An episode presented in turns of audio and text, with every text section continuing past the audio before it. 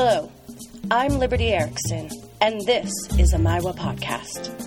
The lecture, Stone Drawings and Quilted Lines One Day Tells Its Tale to Another, was recorded live Monday, October 5th, 2015, as part of the Maiwa School of Textiles lecture series held in Vancouver, Canada.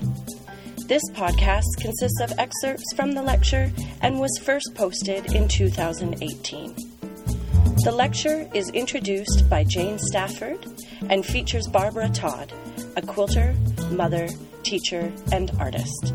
She visits us from Troy, New York, where she currently teaches weaving at the Emma Willard School. Barbara also teaches fiber structure at Concordia University in Montreal, Canada. Her quilted works are both innovative and provocative, exposing ironies between conflicts of power and human values. Most notably are her Security Blanket series. She also works with a vast variety of other materials, ranging from metal, glass, vellum, and wood. Her work has toured extensively across Canada and the US and is represented in private collections, large scale public art installations, as well as numerous museums and galleries.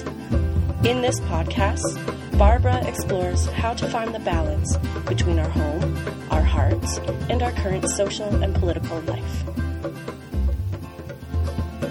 I am so pleased and excited to introduce my dear friend Barbara Todd. Barbara and I first met 34 years ago when we were both students at the Banff School of Fine Arts. We were just beginning to stitch together our adult lives. Traditionally, quilts have layers of cloth. Barbara's quilts are constructed with layers of cloth and layers of meaning. Each stitch binds her ideas into the wool fabric she so carefully chooses. Her use of historical stitch patterns binds the past to the present, and she overlays them on quiet fabrics with simple images to explore personal and social issues with profound results. Barbara lives in Troy, New York, where she teaches at Emma Willard School. She is also a part time instructor at Concordia University in Montreal. Her quilts are in the collections of the Canadian Museum of Civilization, the Montreal Museum of Fine Arts, the Vancouver Art Gallery, the Canadian Art Bank, the Library Gallery in Cambridge, and many other public institutions. Please join me in welcoming my bestest friend, Barbara Todd.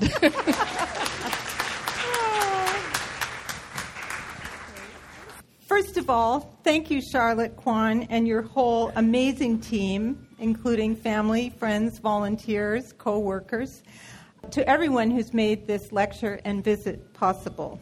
I'm thrilled to be here. I have lived in Cambridge, Guelph, Windsor, St. Catharines, Banff, Toronto, Montreal, and Troy.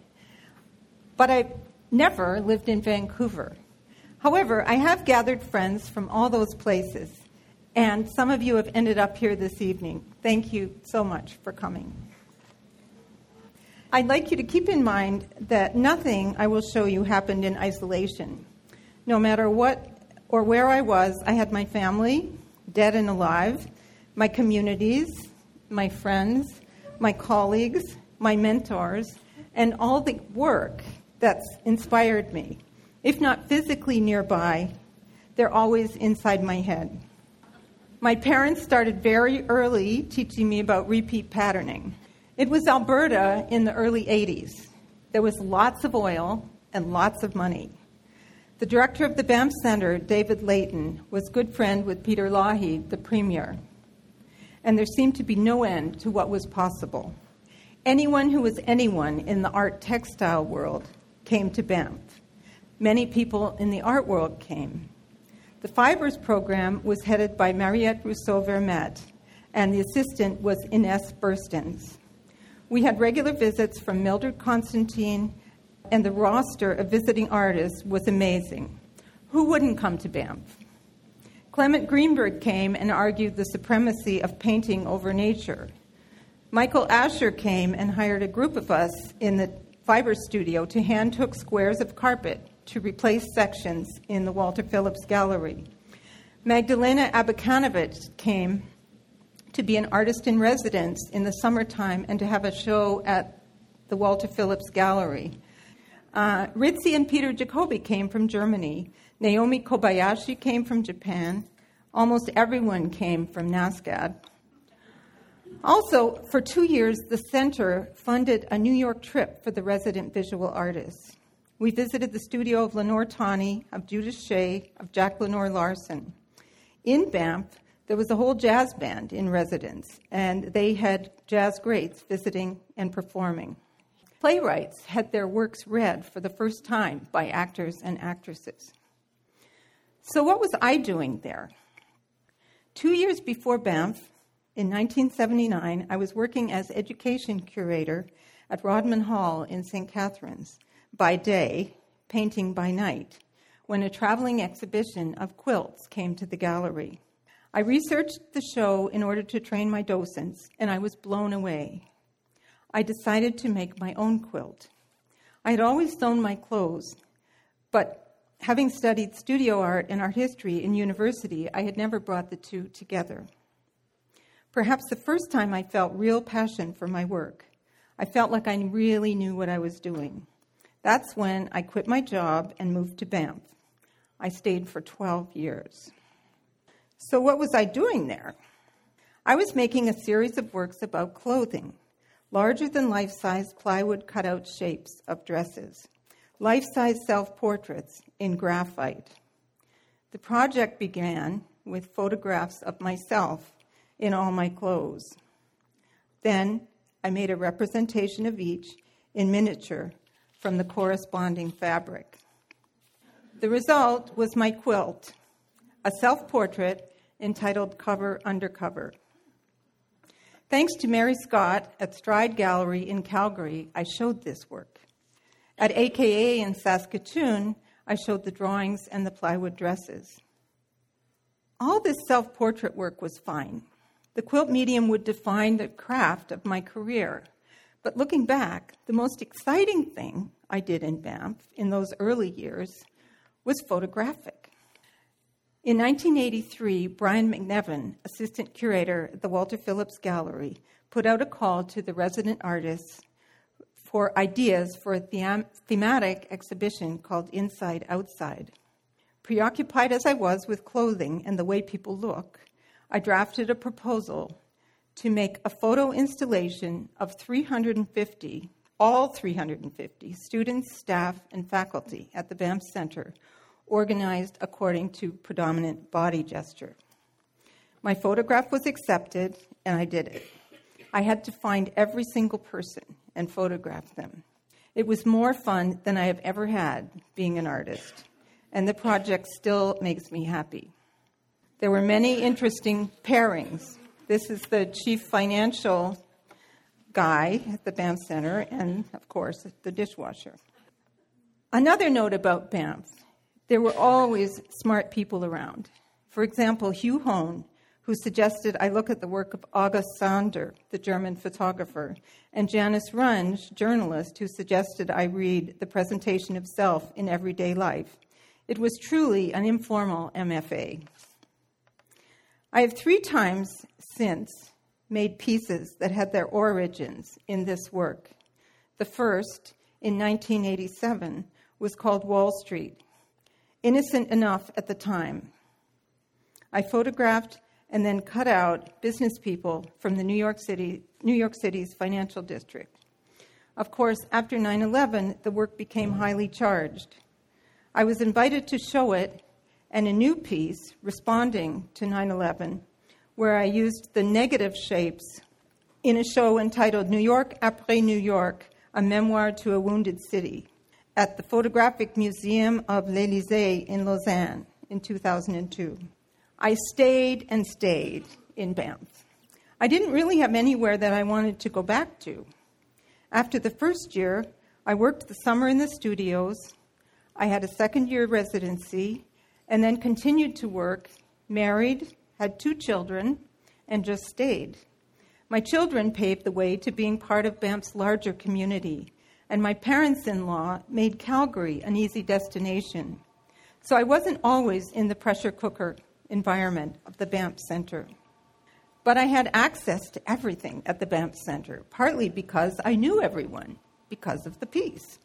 I worked at jobs when I could.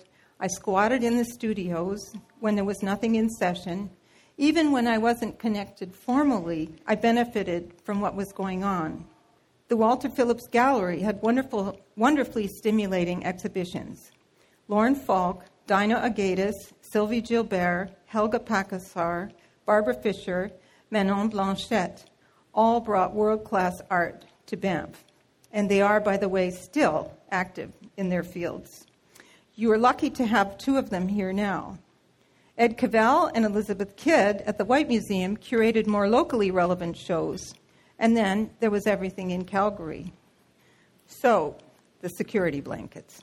Six years after my first quilt, I began another, which became the first in a series called Security Blankets. There was no end of research material. There was the Jane's Weapon Systems, an annual compilation of all military hardware. There was fascinating critical writing. Carol Cohn's Sex and Death in the Rational World of Defense Intellectuals was very informative and would have been hilarious were the stakes not so high. The years of making the security blankets were years of protecting the physical vulnerability of babies and young boys. The quilt's anger and their irony balance the vulnerability and insecurity that comes with mothering young children. The quilts are about power. Their, quote, masculine simplicity lent a solidity that daily life lacked. The process of making them fell into steps. After conception, always the most difficult, each step could fit nicely with mothering. First came the idea, then the research, the drawing, finding the fabric, the sewing of the appliques, sewing them to the quilt base, assembly, planning the quilting, and then the quilting. It was piecework, and the first one you saw was a two year project. I stayed with this work for a long time. I'm sure that one of the reasons was the tactile and visual pleasure of working with fine woolen fabrics. Here's me working in one of the center's vacant studios, sewing on the appliques for security blanket 57 missiles, while eight months pregnant with Adam. And here we are again, two years later, this time quilting Wild Goose Chase. This security blanket child's quilt was first shown at the Whyte Museum in Banff with a stainless steel hospital crib and my own baby blanket knit by my grandmother. Every once in a while, I have the good fortune to bring an old quilt pattern forward into the present. This is one such. The pattern, Wild Goose Chase, was perfect for the stealth shape in every way, not least the title. This slide shows a Scytho Siberian felted funeral carpet made between 100 BC and 200 AD. It shows a spiral and scroll motif in the middle, bordered by wild animals devouring one another.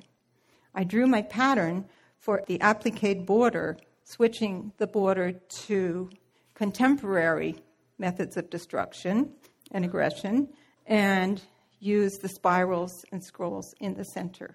Another traditional quilting pattern and paper piecing technique, the medallion, led me to make coffin quilt simply by elongating two sides of the hexagon. The quilting lines come from the spirals and scrolls of the funeral carpet. About two years into making this work, Joan Stebbins at the Southern Alberta Art Gallery in Lethbridge did something that has seldom happened to me, and she did it for countless artists. She approached me and said she was keen on this body of work and that she would like to show it. No rush, just call when I think I might be ready.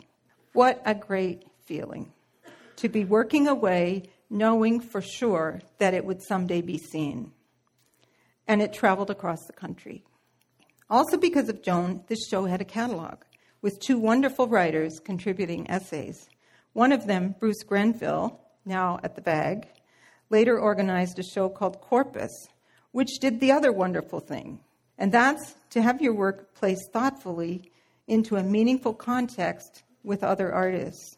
In this case, because it, because it involved two generations, both mentors and peers.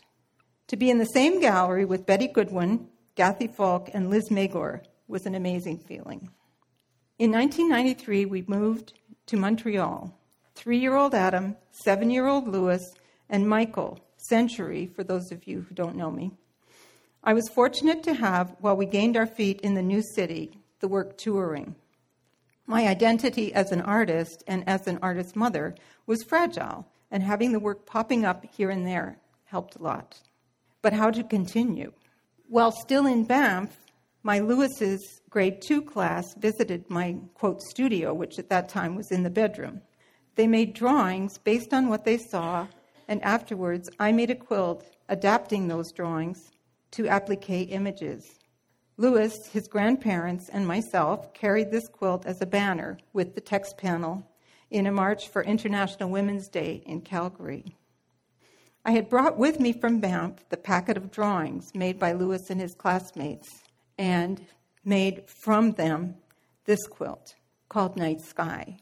I was reading poetry by women. Muriel Rukeyser, the poet, feminist, activist, wrote in her poem, The Speed of Darkness, The universe is made of stories, not of atoms. Rukeyser also wrote Darkness Music, which I found to complement this quilt. The days grow and the stars cross over, and my wild bed turns slowly among the stars. The edges of this work are pieced in the traditional quilt border pattern called sawtooth. This was a nod to Gloria Rosenberg, a Toronto quilt historian and collector who had a shop I visited frequently called Sawtooth Borders. The next quilt, Dark Star, a small quilt about a meter by a meter, returns to traditional and very much made uh, pieced eight point star motif. The patterning of the quilting on this one is an asymmetrical detail from a Welsh marriage quilt made by Rosamond Lewis. The asymmetricality calls into question, however subtly, the solid completeness of the star. I was still working from home, but for a month in the spring of 1994, I rented a large studio. I took Night Sky, Dark Star, as well as a small study, which I intended to enlarge. However, something completely different happened, and I think it had something to do with being in a large empty space. Four year old Adam made a little drawing while sitting at our dining room table in view of this postcard of The Dream of the Wise Men by 12th century sculptor Gislebertus. I will never know for sure if there's a connection, but it was the drawing, Adam's drawing, that inspired the quilt Adam's Boat and put an end, once and for all, to the military imagery. The making of this quilt also signaled an end to my comfortable step by step process. Here, there is no material logic. In fact, it's a wasteful way to use fabric, pieced or applique. The form is fluid and amorphous, not rectilinear and logical, as my other quilts had been. In the summer of 1996, I had the wonderful opportunity to work in the artist run center Gallery Oboro in Montreal, using the whole gallery as my studio in preparation for a fall exhibition there. I had the whole space. I took the two large quilts, the small star, lots of children's drawings, and my collection of poems. Now, Oboro, one of the earliest artist run centers in Canada, was founded by Daniel Dion and Su Schnee. Early on, Bernard Bilodeau came on board, and he and Sue are still there. Sadly, Danielle died last year. A Mouthful of Stones was a work made for the exhibition, with quilting assisted by Tricia Fragnito. The classical orator Demosthenes, who stuttered, would fill his mouth with pebbles and practice speaking in order to cure his impediment. Paul Celan, 20th century German poet, thought of a mouthful of stones as a metaphor for the poetic utterance. For me, it's just simply about the great difficulty of saying anything. Another work conceived during the resi- residency started from this little alabaster carving in the collection of the Albright Knox Art Gallery in Buffalo. A Sumerian worshiper, almost 5,000 years old. I first noticed her for her clothing, and I used its patterning, which suggests fur or feathers, or perhaps even quilting. They don't know for the quilting lines of the quilt entitled Pelt. The pelt sort of hovers somewhere between an animal and a bomber. It was the hands that suggested the accompanying segment from a poem by Paul Celan. You teach goes from active to passive, awake to asleep, alive to dead. There are thresholds, liminal zones. There is a sense of being in both places, of having an awareness of more than one dimension. The exhibition, A Bed is a Boat, included three elements. First, the wool quilts. Secondly, large brush line drawings based on those of young children. And thirdly, text and excerpts from poetry, as well as folk lullabies.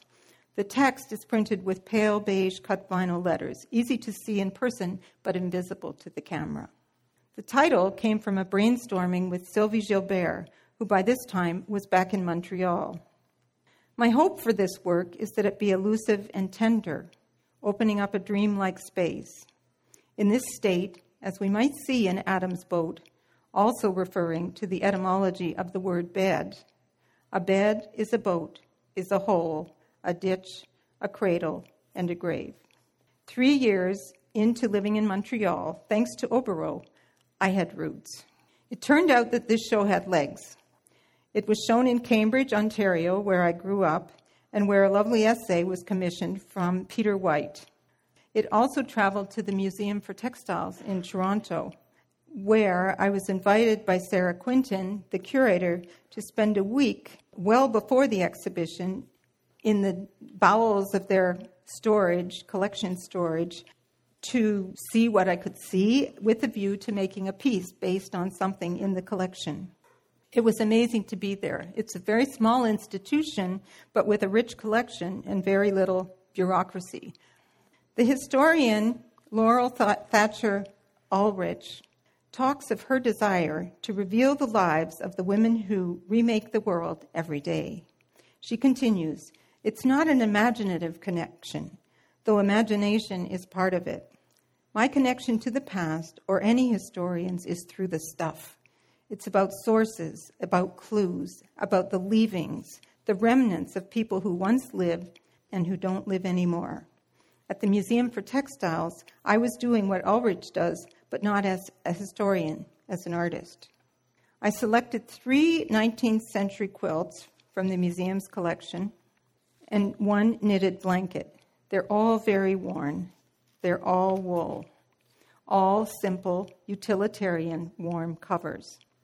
I then made a quilt conforming as much as possible to the color, materials, and general style of the old covers. I then folded my own quilt into a pile of those old quilts. By inserting one of my own into the pile, I was by turns buried, embraced, held by the history these beautiful objects contain and it was co- accompanied by this excerpt from To the Lighthouse by Virginia Woolf. For it was not knowledge, but unity that she desired, not inscriptions on tablets, nothing that could be written in any language, but intimacy itself, which is knowledge, she had thought, leaning her head on Mrs. Ramsay's knee. While my show was up, there was an exhibition of war rugs from Afghanistan organized by Max Allen, co founder of the Textile Museum, on the same floor. His walls were densely hung, full of rich, deep, dark colors and dense patterning. From one of the galleries, you could peek through to see Adam's boat. Max called this the sherbet course, a nice little break from the dark, dense carpets. This work kept going in a number of different ways. The wall drawings became drawings in watercut steel. Other drawings got printed on mylar and paired with painted wood shapes. The Oboro show in 1996 gave me the courage to sign a lease and rent my first studio. I was 44. It was an old brick school, and the classrooms were all rented to artists. First, there was the physical space, but it was just as, as important to have mental space, and of course, the stimulation of being around other artists. Things started to happen, that would allow me to keep it. Michael was going back to school to do a doctorate, and we needed cash. I was busy. To make a long story short, I made two Torah cloths with colleague Deborah Newmark, made two quilts for people's homes. I taught a course for the first time at Concordia University, and I completed my first public commission. During this time, I had a part time studio assistant, my, the only time in my life, Louise Dubé. This work for Montreal's Jewish Community Campus was to be a quilt for their lobby, but because the location was filled with direct sunlight, they opened to the idea of cut steel. I researched biblical quilts, biblical plants, as the prescribed theme was Adam and Eve in the Garden of Eden. I visited metal shops, sought advice, and I made this work called Cradle. It was a pleasure to work on it. Like the early quilts, I felt I had a series of little jobs. I was helped and coached by Louis Barrette, a metal fabricator who works with artists a lot. Then came Herbier, the first commission for the public Quebec Percent for Art program. It was a series of six quilts on a botanical theme for a nursing home in Chateauguay. Unusual for a public commission in that I could do all of the work myself. The most satisfying moment, however, was having this pile of folded quilts because each one had to go on a separate floor of the nursing home, so the only time they were together was then. And then came the biggest commission to date. I was shortlisted for a competition for a work of art in Sacred Heart Hospital for the waiting room of the brand new emergency wing. I proposed a work on the theme of healing plants. It began with building a maquette, and for that, I employed Kate Mora, a talented architecture student at RPI, the university where Michael taught. The new structure was designed by Benoit Laforêt, Montreal architect. The waiting room was designed with the integrated artwork in mind. The location is a beautifully positioned band that forms a U shape running around three of the four walls, with windows above and open space below. Not all architects offer such lovely opportunities for artists. The jury, consisting of a couple of artists, a couple of bureaucrats, someone who worked in the building, um, the jury loved my proposal. It was unanimous, but they didn't believe I could do it. So I was sent away for another three months to find proof. For that, I found Pierre Auger, master silkscreen printer on glass, and Apart from his métier, Pierre has made a career of working with artists to realize large scale commissions. I took my maquette to Pierre, who lives and works outside of the tiny village of Saint Leon, one and a half hours up the St. Lawrence from Montreal, in his ancestral home. We broke down the materials, measured and remeasured, visited the site, which hadn't been built by that point. It wasn't completed, so it was just a shell and costed everything. The budget was $75,000, and though he said it should be triple that, he said we could maybe do it. A lot of public art is heavily subsidized by dedicated artists and by craftsmen like Pierre. The odd thing about it is that it's very large, but it was made by cutting and pasting and handmade transparencies. It's basically a collage. And I think that matters, at least it mattered to me in this case. I had to do it that way in order to understand what I was doing. I hand painted the acetates full size for the screen printing. Pierre printed color tests, and we worked through two winters. The translation in scale was mind boggling. But the only thing I really couldn't understand or even imagine was how to get an image, a photographic image of a four inch flower, so that it could be printed at a super high resolution at three feet. I trusted that problem to Carol Harmon, who solved it beautifully. Even so, I don't think I slept through one night from being granted the commission to putting up the first piece of glass. When we came to install the piece, it was snowing. I called it Jardin de Guérison or Healing Garden. It's 34 meters long, over a meter high, 20 centimeters deep, and I'll just read you the materials tempered clear, screen printed, laminated, and acid etched glass over a base of painted wood. The work is lit from below by fluorescent tubes. This is not a textile work, but it's definitely inspired by textile patterning. My highest compliment came from the architect. Jardin de Guérison is a magnificent work of art. Rarely have I had such satisfaction in the presence of any public artwork. The installation improves and enlivens the space immensely. I was elated. Between 2008 and 2011, I was shortlisted for eight public commissions. I didn't get any of them. I lost two to the same person.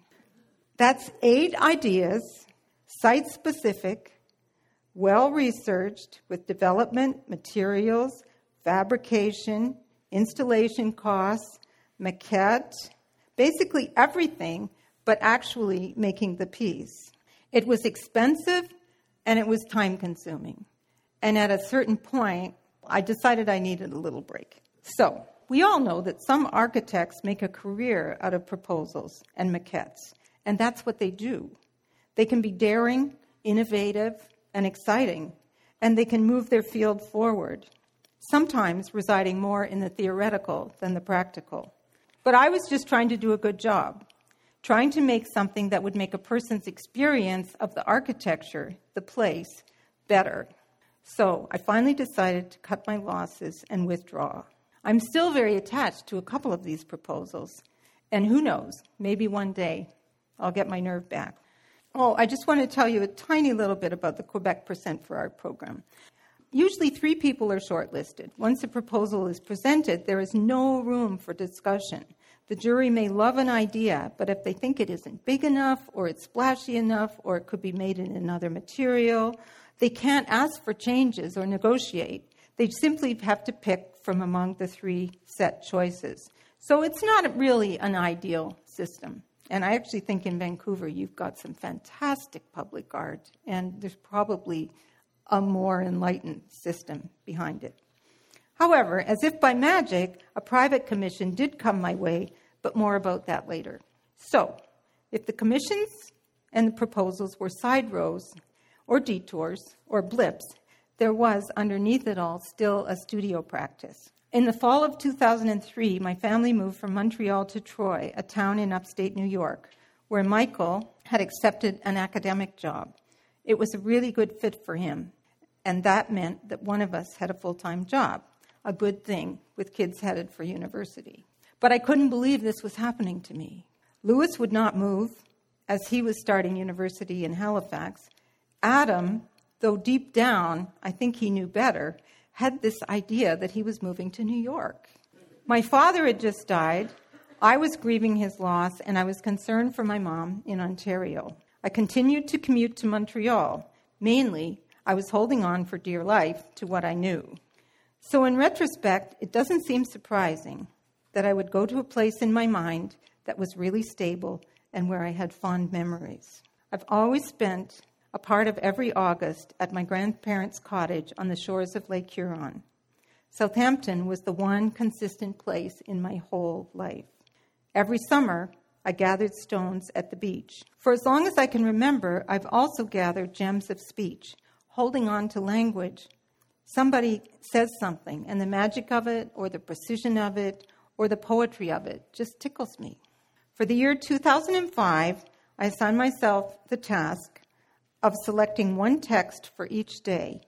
I let the text prompt me to make an arrangement of small stones on a light table. The arrangements were made quickly and intuitively.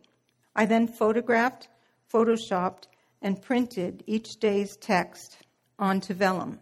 The layering of these translucent images came to constitute the cumulative quality of presence of memory dissolving into past days. I was tapping into the practice of making a commonplace book. On February 20th, I found Virginia Woolf to say, We all indulge in the strange, pleasant process called thinking, but when it comes to saying what we think, then how little we are able to convey. The phantom is through the mind and out the window before we can lay salt on its tail, or slowly sinking and returning to the profound darkness it has lit up momentarily with a wandering light. With this weakness for words comes also a desire for a daily, manageable, pleasurable art practice. This project gave me that certainty for 365 days. One of the projects that came with this was to create little miniatures of each of the drawings and make a calendar for the full year. I'm just going to give you a couple of examples of the text that came up with. This one from James McCloskey, a student at Giant Steps, a school for autistic children, as interviewed on the radio. I understand the world a whole lot better now. I still have these problems, like emotional breakdowns or such, but it's better. Or this one, with my son Louis after he had had his passport, wallet, and camera stolen in Cambodia. With every hour that goes by, the situation seems more and more manageable. And it's kind of funny reading through these texts, I can get the texture of that year, even though they're not about me necessarily. So the vellum drawings piled up. They became generative. Relieved of their textual origins, I could play with them as form. In 2006, I returned to Banff for a six week residency called Babble Babble Rabble Art and Language and worked with these in a looser way. And my friend Joan Borsa came to visit. Joanne Bristol lived there. I met a whole new group of wonderful artists. And there I also began work on a web project which became eventually stonedays.ca, which includes all the texts and all the drawings. I look back at it and I think there are a lot of things I would change, but it's there. I made layered vellum collage drawings. I began to cut little shapes in the woodshop. I brought the shapes back into language with their titles, which are mostly allusive. On January 16, 2005, the day's drawing and text was from Shakespeare's As You Like It and describing the forest of Ardennes. There you will see tongues in trees, books in babbling brooks, and sermons in stones. And I blew this drawing up to fill an 18 by 9 foot wall at the gallery at the Albany airport as part of the exhibition The Painted Word. The shapes are MDF painted with trim-clad flat black rust-proofing enamel, which I'd first used in the plywood cutout dresses. To get the paint as even and flat as possible, I returned to Pierre Roger, and he sprayed each shape, I think three layers, on a revolving turntable and then baked all of them in the hot summer sun. Depending on the point of view, the shapes look like holes. I called this work Tongues, Trees, Books, Brooks, Sermons, Stones. The woman on the right is Sharon Bates, director of the Albany Airport Art and Culture Program, and she's created from scratch a viable gallery and exhibition program involving many locations within the building. Since I arrived in Troy, some of the best exhibitions I've seen have been there. Stoneworks, not surprisingly, also include quilted wool works. Quilting is my craft. Each time I return to it, it's like coming home. I know exactly what to do. This one is called Stone Quilt, where the lines of stitching echo lines made by waves lapping on the shore. And then Standing Stone in Rolling Hills takes the same quilting motif but flips it so the lines become hills. This one, called Il pleut, or It's Raining, the abstract shape comes in part from my admiration for the work of Jean Arp. The quilting lines were prompted by a concrete poem by Guillaume Apollinaire entitled Il pleut.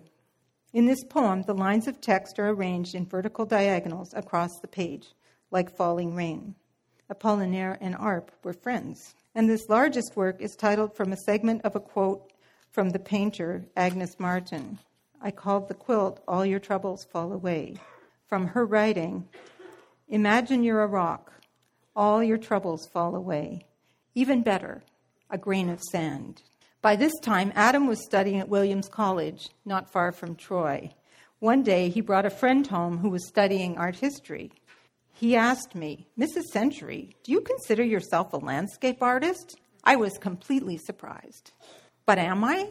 Selections from this work have been shown at uh, Gallery Armure in Montreal and at the Tom Thomson Gallery in Owen Sound, which is only half an hour's drive from the family cottage in Southampton.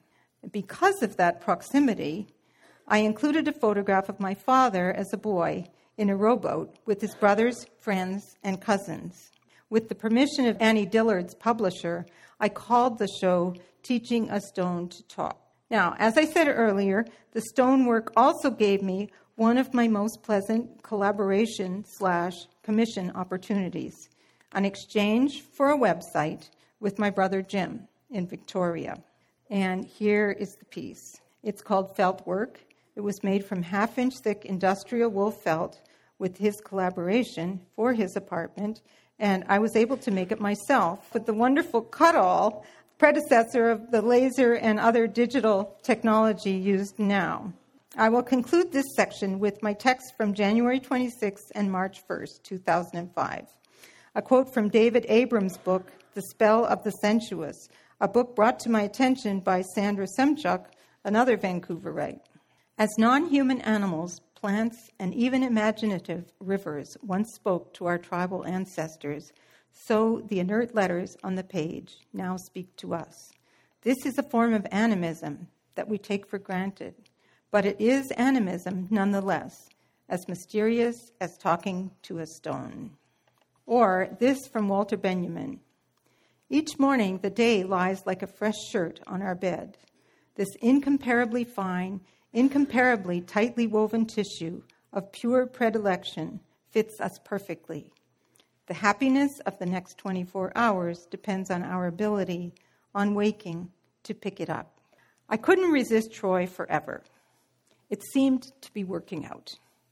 Because it's a post industrial city in the northeastern United States, it's in decline, and we could buy our first home. I could afford to have a studio and I could take the train to New York for the day. And there was a great yoga community. In my first yoga class in Montreal with Joanne Gormley almost 15 years ago, I remember thinking, my body has been waiting for this. Since then, my enthusiasm for yoga has grown. The hatha yoga I found to be the most suited to me is based on BKS Iyengar's teaching. Instructions are precise. Poses are held for a length of time, from seconds to minutes. And if the student can't get into the pose, there are props and modifications to make it doable without injury for anyone. As I got deeper into yoga to the point of doing a 200 hour certification, I remember thinking, boy, I wish I could bring something from my yoga practice into my teaching. I was still teaching part time in the Fibers and Material Practices program at Concordia. Now, teaching at Concordia was and is a tricky juggling act between making and skill acquisition. Fibers is part of the studio art program, so the major emphasis is on art making, but the students have drastically differing levels of skill. Many of them lack even the most basic, while some are highly trained. And to make matters even more complicated, some of the technically really bad work ends up being good art. And of course, a lot of it doesn't. Though I have come to really enjoy working with the students, but it's never easy. Now, there is a 200 year old girls' private high school called Emma Willard, only five blocks from where I live in Troy. All I knew about it was that Jane Fonda went there. A friend encouraged me to check out for job postings, and the very first time I did, there was an advertisement for an adjunct weaving instructor. It was 2009, following the market crash, and the school was cutting back. They wanted someone who could do the job, but with a minimum of commitment on their part. I was already there. It was perfect for me. The problem was is that I didn't really know how to weave.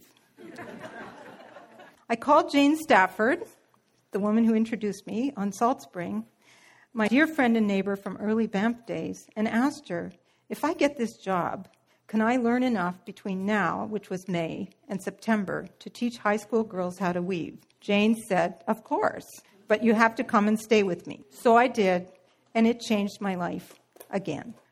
During the summer of 2009, I enrolled in Pushing the Boundaries of Plain Weave. I went early to, quote, help with the warping, took copious notes, for an East Coast city girl, Salt Spring was almost as far from my daily reality as a trip to Mars would have been. I gathered eggs, I picked blackberries, I ate like royalty, I fell in love with Jane's family, and to use a weaving metaphor, wove our friendship back into my life. I wasn't just learning how to weave, I was learning a new way to teach, which has served me well both at Emma Willard and at Concordia. Jane is strict. She is endlessly patient, but the work needs to be correctly done. She sets her students up for success. How many of you have heard a thread under tension is a thread under control? this was a lot like BKS Iyengar's yoga instruction. Now, that sounds like a perfect thing, right? But it wasn't easy. I was a newbie. The looms looked different. I had 12 students at a time, but Jane and I developed a magical system. If a problem arose and I didn't know how to solve it, I would take a photo, send it to Jane, and come back the next day with the solution. Now, don't you think just because I do this that you can. Jane is a very busy woman. I've just begun my seventh year. I've taught over 150 girls plain weave and twills on four harness looms. By now, I could give a whole lecture on the correlation of nail color to warp selection in teenage weavers. I still email Jane, but now it's maybe twice a semester instead of five times a week. I've returned to Salt Spring almost annually to take a course or to work independently. She is still patient with me. Her love of her craft, her materials, and now her commitment to making a difference in the world through Maiwa inspires me more than I can say. What effect has this had on my own practice? Well, I went back to pattern, for one. I looked again at a work I made quickly from fabrics bought by Lewis at an African market and auctioned, which we auctioned to raise money for Mines Action Canada, a not for profit working to help victims of and raise awareness about landmines. I started to see in warp and weft language, accepting the limitation of right angles of rectangles and squares. I was reminded of the simple quilts, which I actually called them simple quilts, that I'd made in the late 90s. This one, Home, and this one, Speed of Darkness, which I hadn't really taken anywhere. I started to enjoy being around color. I started to notice color everywhere. I began a folder of digital images called On the Road. These were photos where I had found interesting color pairings everywhere. I especially enjoyed trucks and their tarpaulins, little colorful rectangles popping up in the landscape. In the studio, I began to recreate the pairings in fabric, not hand woven, to make collages and eventually sewn 10 inch squares, and so far a small number of larger quilted works. This new work was shown this spring at Gallery Armure in Montreal. I called the show Color Play, and it did kind of feel like playing. The simple piecing, working with the grain of the fabric, seemed right. Though it's not so easy. With so little there, you see every infinitesimal flaw. The source photos are important as inspiration and as titles, and they contribute a playful backstory to the spare works. So this work is ongoing. The Bayeux tapestry first came to my attention because I thought that some of the lovely lines of embroidery could be adapted for the stitching lines in a quilt that I was working on. I bought a book, a 30 foot long folding narrative, and it was just around. The Bayeux tapestry is an embroidered linen cloth nearly 70 meters, 230 feet long, and 20 inches tall, which depicts the events leading up to the Battle of Hastings in 1066 and the Norman conquest of England, 900 years ago. It's suspected that its survival is in large part because it was not made using precious materials, i.e., gold or silver, which saved it from being taken apart to make something else. It's also known as the first comic strip. Now, remember those security blankets? I made them for a long time, and I don't think I could make another one to save my soul. But they defined my career, such as it is. I had an idea to do something with the Bayeux tapestry that might revisit the theme of war, but in a different way. Now, this work is very violent. There are horses and men in armor, there are spears and axes, there are body parts flying all over the place. There are even scenes depicting soldiers being stripped of their armor, the dead being stripped of their armor. I responded to the Bayeux by deciding to make a project which is ongoing called Re Envisioning the Bayeux Tapestry, Performing a Gesture of Peace. My proposal is to research and create a large scale feminist reworking of this tapestry, offering an alternative to its memorialization of warfare. My goal is to create a transfiguration of the original, using similar materials but contrary intent. Conceptually, this work would involve a radical editing of the past to remove the soldiers, the dead and wounded, animal and human, the weapons, and the built environment. Embroidered onto the fabric will be only the timeless ground elements upon which these tumultuous events took place. In the spring of 2013, I traveled to Europe and to Normandy to see it. The embroidery was in a specially built long corridor, dimly lit, and seemed to be Europe's number one tourist destination. To make things worse, when I exited, I mentioned to my brother and sister how hard it was to see, and they suggested that I had perhaps forgotten to take my sunglasses off. So, three days later, back I went. It was much better. Seeing this work was moving in ways I could not have anticipated. It was amazing, of course, to see the handwork up close and how lively and alive the little characters seemed after 900 years. But it was the patching and the mending, the evidence of almost a millennium of time, that moved me the most, like those old Ontario quilts at the Textile Museum. It was also fascinating to realize its proximity to the beaches of Normandy, so important during World War II. With my brother and sister, I visited Arromanches, where a different sort of memorial and documentation exists. Back I went to Jane, this time to learn how to use the loom that I actually bought. After seven years of teaching weaving, I bought a loom. Six years of teaching weaving. I've now begun to reweave and will then re embroider the 70 meter work at half scale, depicting only the land, earth, rocks, water. For the project, I'm using Normandy linen, and for this project, six years. Though I'm not there yet, I hope to dye the yarn for the embroidery with natural dyes made specifically from healing plants. I suspect the expertise for this process is right in this room. At the time I was working on the security blankets, I remember two conversations about them with older women in Banff. Dorothy Burnham, textile historian, curator of the textile department at the Royal Ontario Museum, was in Banff in the artist colony writing a book. I invited her to tea and was excited to show her my first security blanket. She did not have the desired response. She was devastated, even angry. She couldn't imagine that anyone could use such a beloved medium to image weapons. The second person was Erna Zelmi, Latvian poet and refugee during World War II, and the mother of Inese Birstins. After asking me one day about what I was doing and my telling her, Ernest said, Barbara, you can make art like this when you are young, but when you are old, like me, you will make happy things. I truly hope that they would both approve of this project.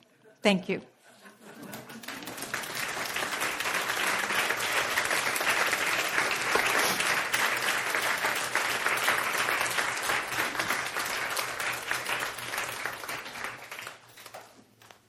Thank you. The Bayeux Tapestry, are you going to put trees in or just the um, I don't ocean think lines? so. The trees look almost man made. The rocks, the water, the land, I think that's it. But I'm not sure. What a project like this gives you the chance to do is to really spend time with it and absorbing what's there. So it may change. Thank you very much. Concordia, one of the profs is coming out with a new book. I don't know if it's out yet, called Sloppy Craft.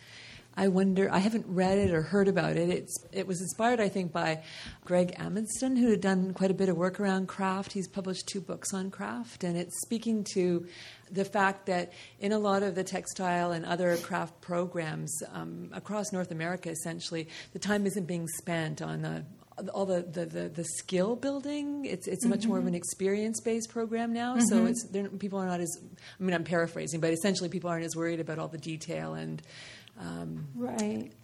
I think that's not re- like there's the, sloppy craft was coined. Um, I think by Anne Wilson in Chicago because one of her students, Josh Faught, I hope I have that right, uh, was just a voracious maker of everything, weaving and crocheting, and he made these huge, crazy installations that are fantastic, that took a ton of work, but that are very sloppy. So that's sort of where that started, and it's it's an important strain, and I don't think that's what I'm talking about. Like if I had a student like Josh Faught who was just going for it, I wouldn't try to tell him to even out his edges. You know? But I'm just talking about the, the, the students who really want to learn, but they're, it's a little bit schizophrenic. I apologize for not referencing Anne at the at the front end of that. Um, I'm you're just lucky I remembered anything. Oh, I am. I'm like, oh yeah, that that's right. You know, um, but it is coming out, and I think it's it's part of. I, who wrote it? Do you know? I, I you know I'll look it up. I just didn't have yeah. a chance when when you had mentioned it, but it is coming out. It was supposed to come out a couple of days ago. The, uh-huh. the, reason I'm asking is because of the work in the program I'm in right now, which is in art education. I'm doing my graduate work at UBC, and one of the pieces of the work around art ed is around um, method in the art and in the work of the hand. And so, so the, the sloppy craft as a method or as a coming into knowing and then um, the capacity to, to communicate and write to that. What's that all about? And, and so I just thought it was interesting given some of your comments. And right. it seems to be kind of uh, hot right now, and I, I, I don't know how far it's going to go or where it's going to go. Yeah. It really comes down to what, what the artist or the student wants to say, because a different thing would be said if it was all perfect. These guys are so technically savvy. Hi, Barbara. Hi. I really enjoyed that presentation. Thank you so much. Uh, mm-hmm. It was so wonderful to see the arc of your production and to catch up with things that I loved at the time that they were made and to mm-hmm. see them mm-hmm. again. It's always lovely to do that kind of retrospective look. it's not often that you get a chance mm-hmm. to do it even for yourself. That's true, absolutely. Yeah. So it's Can I interrupt you just yeah. for a second? Elizabeth McKenzie, with Martha, who's here, with Martha Townsend had a conference in Winnipeg called First Person Plural, and it was about artists who are mothers. And it was one of the special opportunities of my whole life to write to that and to be part of that. So you acknowledged that that it is a unique experience. So thank you. Mm-hmm. And actually, I wanted to follow up on some of the work that you've done with children and then of course the young people at the school that you're teaching and then you know sometimes young adults at the university level too. But how that comes out in your practice comes out in what you do and the relationship between teaching and making i think is really a current through your life. Yeah who would have thought but also that you know the work that you did as a mother with your children, mm-hmm. and also the I, I, love that image or the idea of the piecework. Mm-hmm. Where, when you're a mom, you're always distracted with young children, mm-hmm. and to be able to come back and do the little pieces. But I'm just curious about working, particularly with the uh, high school students who, uh, you know, seem to really enjoy the projects that you're doing with them in the weaving. I'm just curious about their relationship to that practice in relation to the lives that they live with technology and, and living mm-hmm. in a mm-hmm. kind of different culture than even that we grew up in. Well, it's a very odd thing to have a weaving studio in a high school mm-hmm. to begin with. Mm-hmm. They love it. They love it because I think it's their one chance to get to touch things like they're touching material. Some of them have never ironed. Most of them have never sewn. and they just like I'm not super demanding, but I'm strict, so the rules are clear and they get a lot of help one on one. And so they just get to enjoy it. And they don't take it that seriously. Like I'm I don't think I've had anyone who's decided to be a weaver. but but I have had a few real hotshots who just sort of passed me on week four, and that was. Um, thankfully, I'm confident enough by now that I can let them. Thank you very much for a lovely presentation. I was just marveling at the the vastness of the trajectory of your work and how you've covered textiles and metal and glass and so many different mediums. Mm. I was curious about your decision to work with the cut steel, for mm-hmm. example, mm-hmm. Mm-hmm. and it seems that those are children's drawings which have been interpreted in steel. Mm-hmm. And I mean, there's just such wonderful contrast in there from the child's drawing to the hardness of metal, which references the weapons that appeared in your quilts earlier.